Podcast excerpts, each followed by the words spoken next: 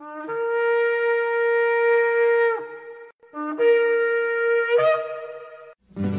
I've had enough of this world and its pleasures. I will arise and go forth to the house of my Yah.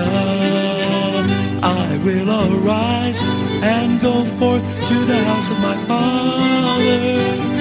I will arise and go forth to the house of my Yah. House of my Yah.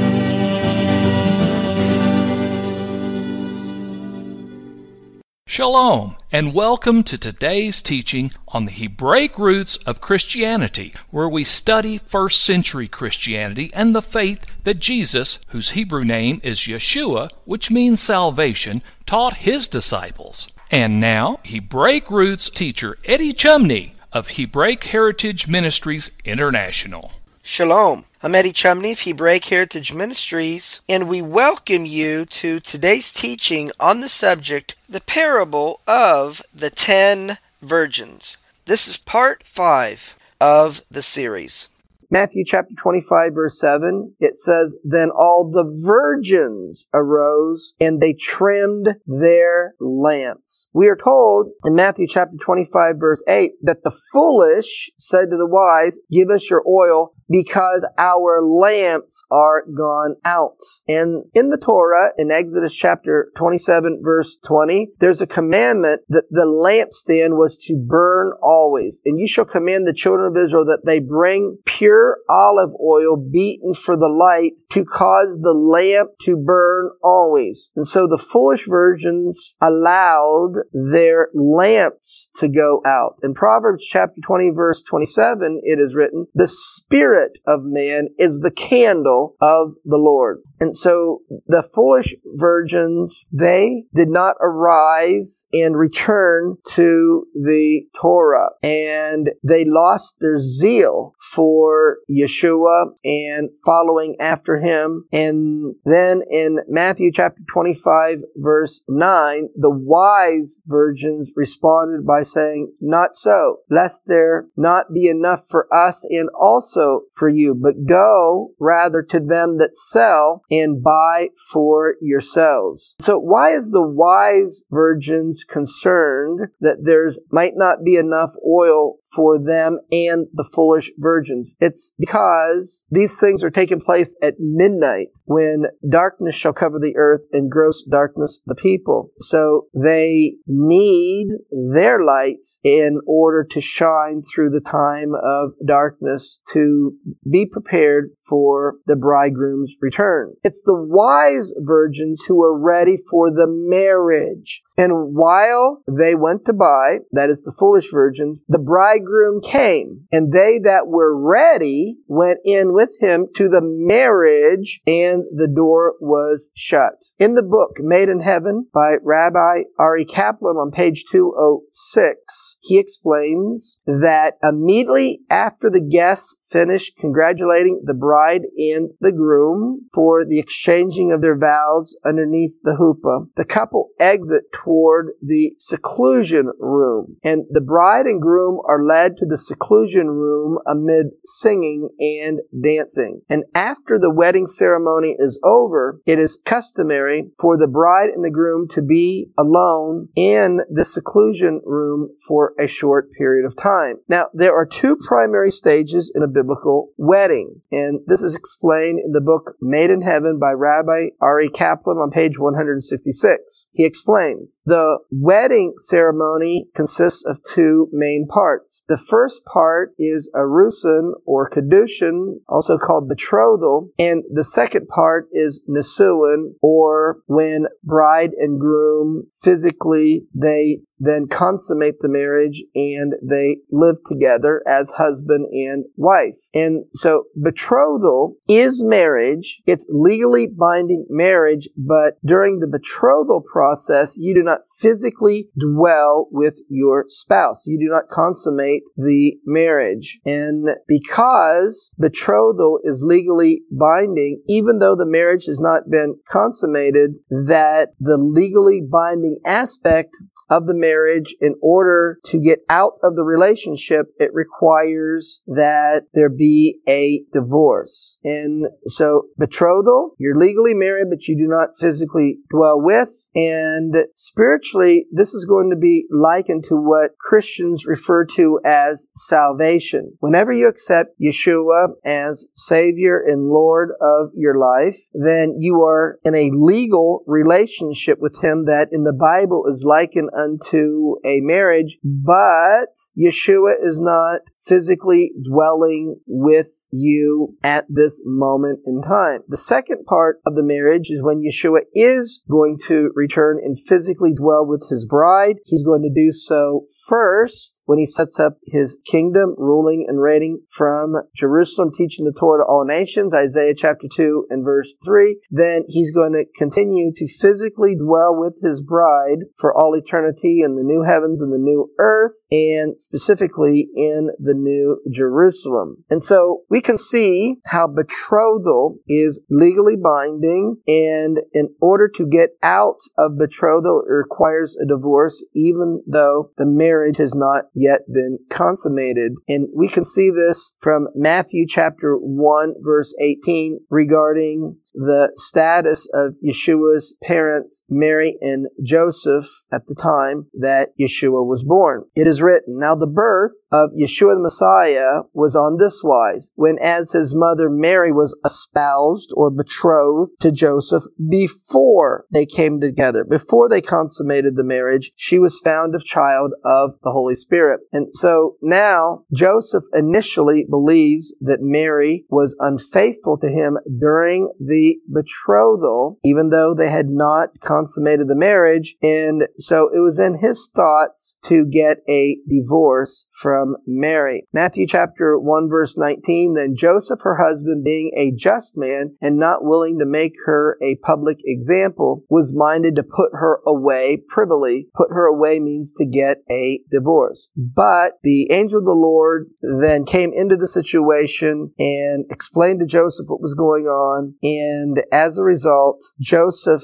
did not get a divorce from Miriam because Miriam was not unfaithful. The child that was in her came from a virgin birth because the child was in her womb through the Holy Spirit. And in Romans chapter 10, verses 9 and 10, this is the way that we have the spiritual status of being betrothed to Yeshua. If you will confess with your mouth the Lord Yeshua and believe in your heart that God raised him from the dead, you will be saved. For with the heart man believes unto righteousness, and with the mouth confession is made unto salvation. And so that salvation that we have through the redemptive work of Yeshua when he died on the tree and shed his blood comes when we repent of our sins and ask him to come into our heart and our lives, make him Savior and Lord of our lives. And that redemption and that salvation and us then being betrothed to Yeshua in a marriage relationship comes through the shedding of his blood on the tree. As we can see in Ephesians chapter 1 verse 7, in whom we have redemption through his blood, the forgiveness of sins, according to the riches of his grace. Yeshua said in John chapter 14, verse 15, If you love me, keep my commandments. So now, once we are a part of Yeshua's family, once we're betrothed to him, once we're in the marriage relationship, because we've repented of our sins and we've received his shed blood for the forgiveness of our sins, we are to remain loyal and faithful until he returns for us at his second coming, where it's then that we enter into the second stage of the marriage. And in us being faithful to him, Yeshua said, Now, if you love me, keep my commandments. When Yeshua said, If you love me, keep my commandments, he was making a reference to the very first place in the Bible where we see the phrase, Love me and keep my commandments. So it's found in Exodus in chapter 20, verse 6. And here it's it's describing what's happening at Mount Sinai. And it says, and showing mercy unto thousands of them that love me and keep my commandments. So the word love me and keep my commandments was first said at Mount Sinai regarding the way in which the children of Israel was to respond to the act of mercy, compassion, loving kindness, and redeeming his people out of Egypt. And when they put the blood of the lamb on the doorpost, the means by which their deliverance came out of Egypt, that foreshadowed Yeshua being the Lamb of God, him dying on the tree, shedding his blood for the forgiveness of our sins. And just as the response of the children of Israel to that redemption out of Egypt was to come to Mount Sinai, receive daily instruction about how they were to live their lives through the Torah, and then they were to show that love to the one that redeemed them out of Egypt by keeping his commandments. So even so, Yeshua said to those who he has saved through his shed blood that they are to express their love to him by loving him, keeping his commandments, which means following his Torah. And Yeshua said that he would abide and dwell with those who keep his commandments. John chapter 14 verse 21. He that has my commandments that follows his Torah and keeps them, he it is that loves me, and he that loves me shall be loved of my Father, and I will love him. If you love me, keep my commandments, you keep my commandments, I will love him, and I will manifest myself to him. John chapter 14 verse 23. Yeshua answered and said, If a man loves me, he will keep my words or my commandments and my Father will love him, and we will come unto him and make our abode with him. In Jeremiah chapter 31, we can see that the end of the exile is likened to a wedding and the joy of a wedding. Jeremiah chapter 31, verses 10, 11, verse 13. Hear the word of the Lord, O you nations, and declare it in the isles afar off, and say, He that scattered Israel will gather him and keep him as a shepherd shepherd does his flock. So Yeshua said in John chapter 10 verse 11 and verse 14 that he is the good shepherd and the good shepherd is going to gather the exiles of Israel and the one that gathers is also the one that scattered. So it was Yeshua who scattered the exiles of Israel. And why did Israel get scattered in the nations? Because they broke the covenant at Mount Sinai. And so the one who entered into covenant with them at, at Mount Sinai, because they broke the covenant covenant, they were scattered, and he that scattered is the one that gathers. So from this, we can see that Yeshua is not only the good shepherd, but he's the one that gave the Torah at Mount Sinai. And because his people was unfaithful to him to follow and keep his Torah, they were exiled into the nations. And then it says in Jeremiah chapter 31 verse 11, for the Lord has redeemed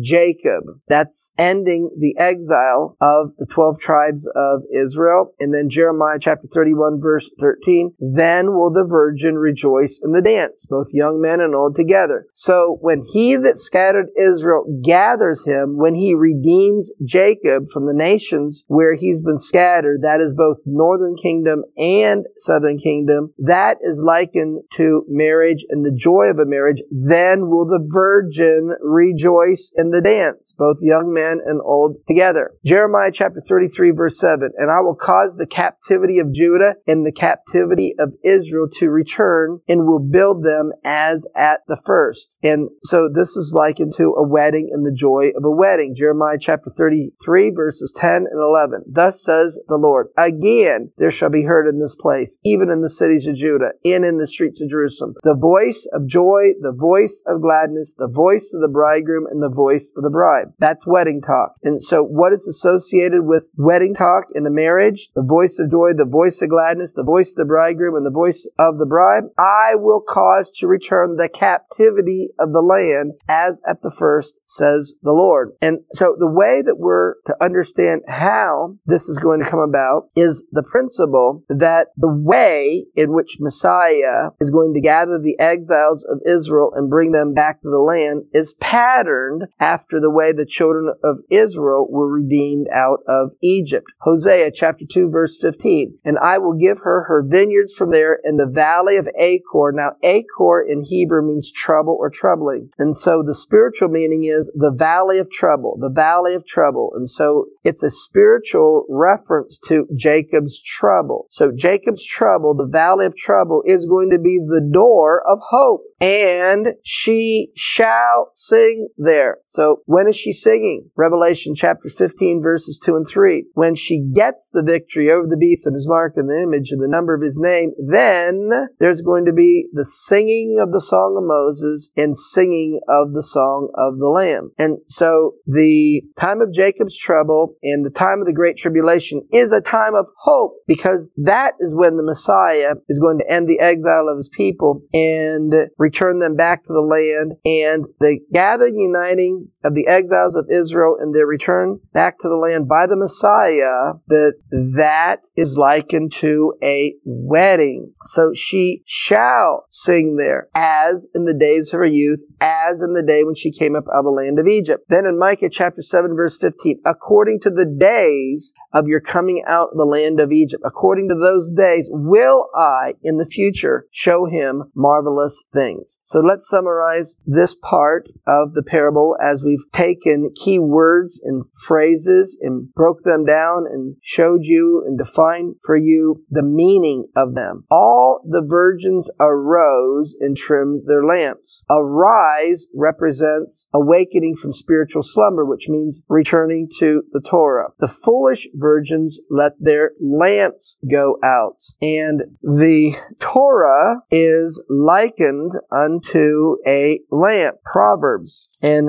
chapter 6 in verse 23. For the commandment is a lamp and the Torah is light. So the foolish virgins quit and did not follow the Torah. The lamp represents following the Torah. And in Exodus chapter 27 verse 20, the commandment is to not allow the lampstand to quit burning. The foolish virgins had no oil in their lamps. The wise virgins were ready for the marriage. The uniting of the 12 tribes of Israel is likened to a marriage. So therefore, the wise virgins were ready and prepared for the Messiah to return to end their exile and to gather and unite the 12 tribes of Israel, taking them back to the land. There are two stages to the biblical marriage, and the first is betrothal, where you are legally married to your spouse, but you do not physically dwell with your spouse. And then the second stage of the marriage called Nisuin, when you physically dwell with your spouse and consummate the marriage. During betrothal, you're legally married, but you do not physically dwell with your spouse. And since betrothal is legal marriage, it requires a divorce to get out of the marriage. All who have accepted Yeshua as their Savior for the forgiveness of their sins are spiritually betrothed to Him. And in being spiritually betrothed to Yeshua, we're to keep our lamps burning. We're to love Him, keep His commandments. And if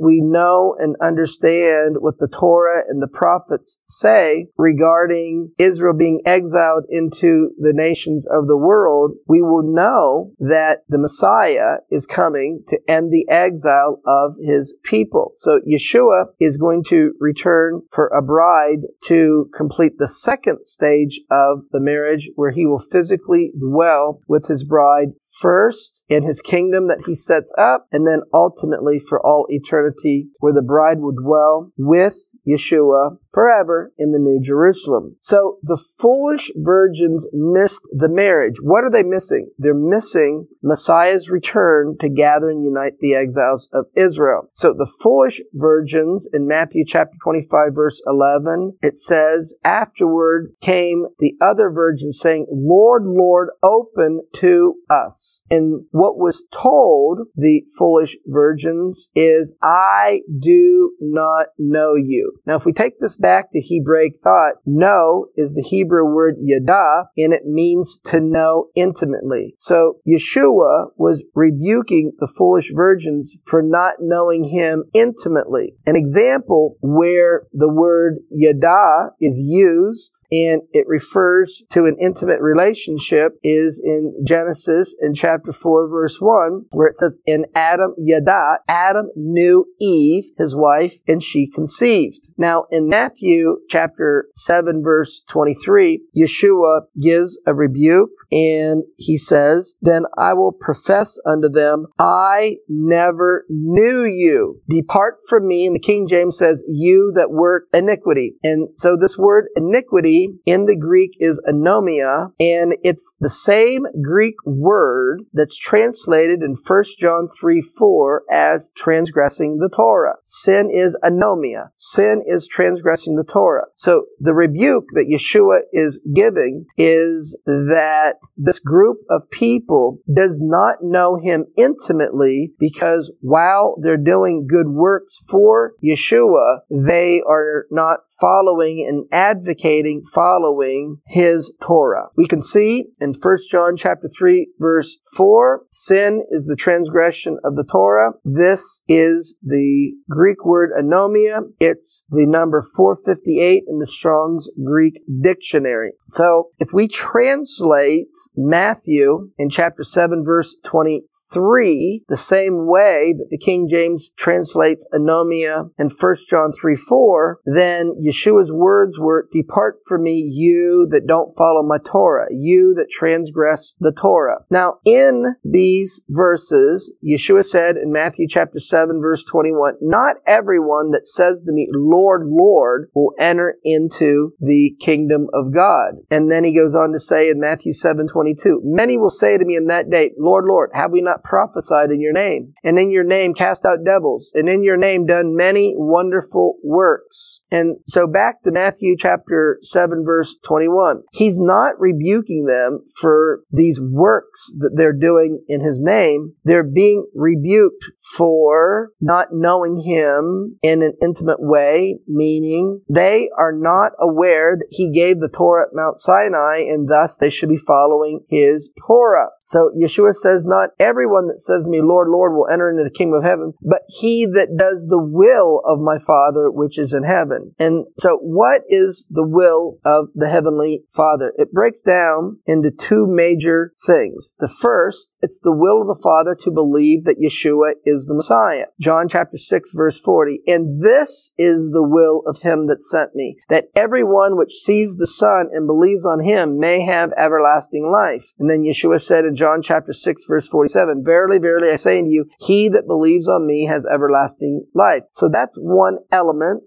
of the will of the Father is to believe that Yeshua is the Messiah. Those that are doing the good works of Matthew chapter 7 verses 21 through 23, they believe that Yeshua is the Messiah. But when the disciples asked Yeshua, show us how to pray, he said in Matthew chapter 6 verses 9 and 10, after this manner pray, our Father which art in heaven, hallowed be your name, your kingdom come, your your will be done on earth as it is in heaven. So it's the will of the Heavenly Father that His will be done on earth even as His will is being done in heaven. So what is that will? In addition to believing that Yeshua is the Messiah. Psalm chapter 40 verse 8. I delight to do your will, oh my God. Your Torah is within my heart. So it's the will of the Heavenly Father to believe in Yeshua as the Messiah and that Yeshua's Torah be written on your heart. Well, that's what the new covenant is. The new covenant, Jeremiah chapter 31 verse 33 and Hebrews chapter 8 verse 10 is the Torah written upon our heart. We can see this, Jeremiah 31 verse 33, but this will be the covenant that I will make with the house of Israel. After those days, says the Lord, I will put my Torah in their inward parts and I will write the Torah in their hearts.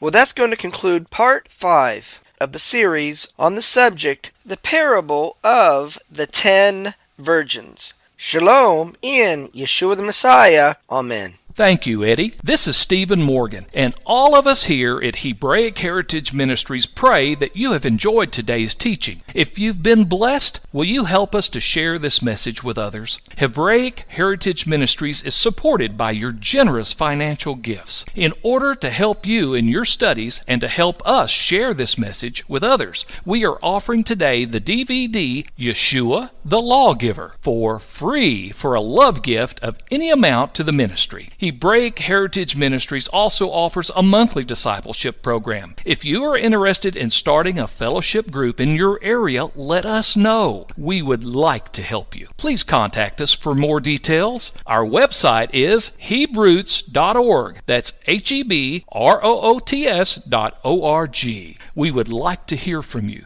Please send us an email. Finally, in order to take advantage of today's free offer, please mention this product offer and please mail your love gift to Hebraic Heritage Ministries, P.O. Box 81, Strasburg, that's S T R A S B U R G, Ohio. 44680. Until next time, may Yeshua richly bless you.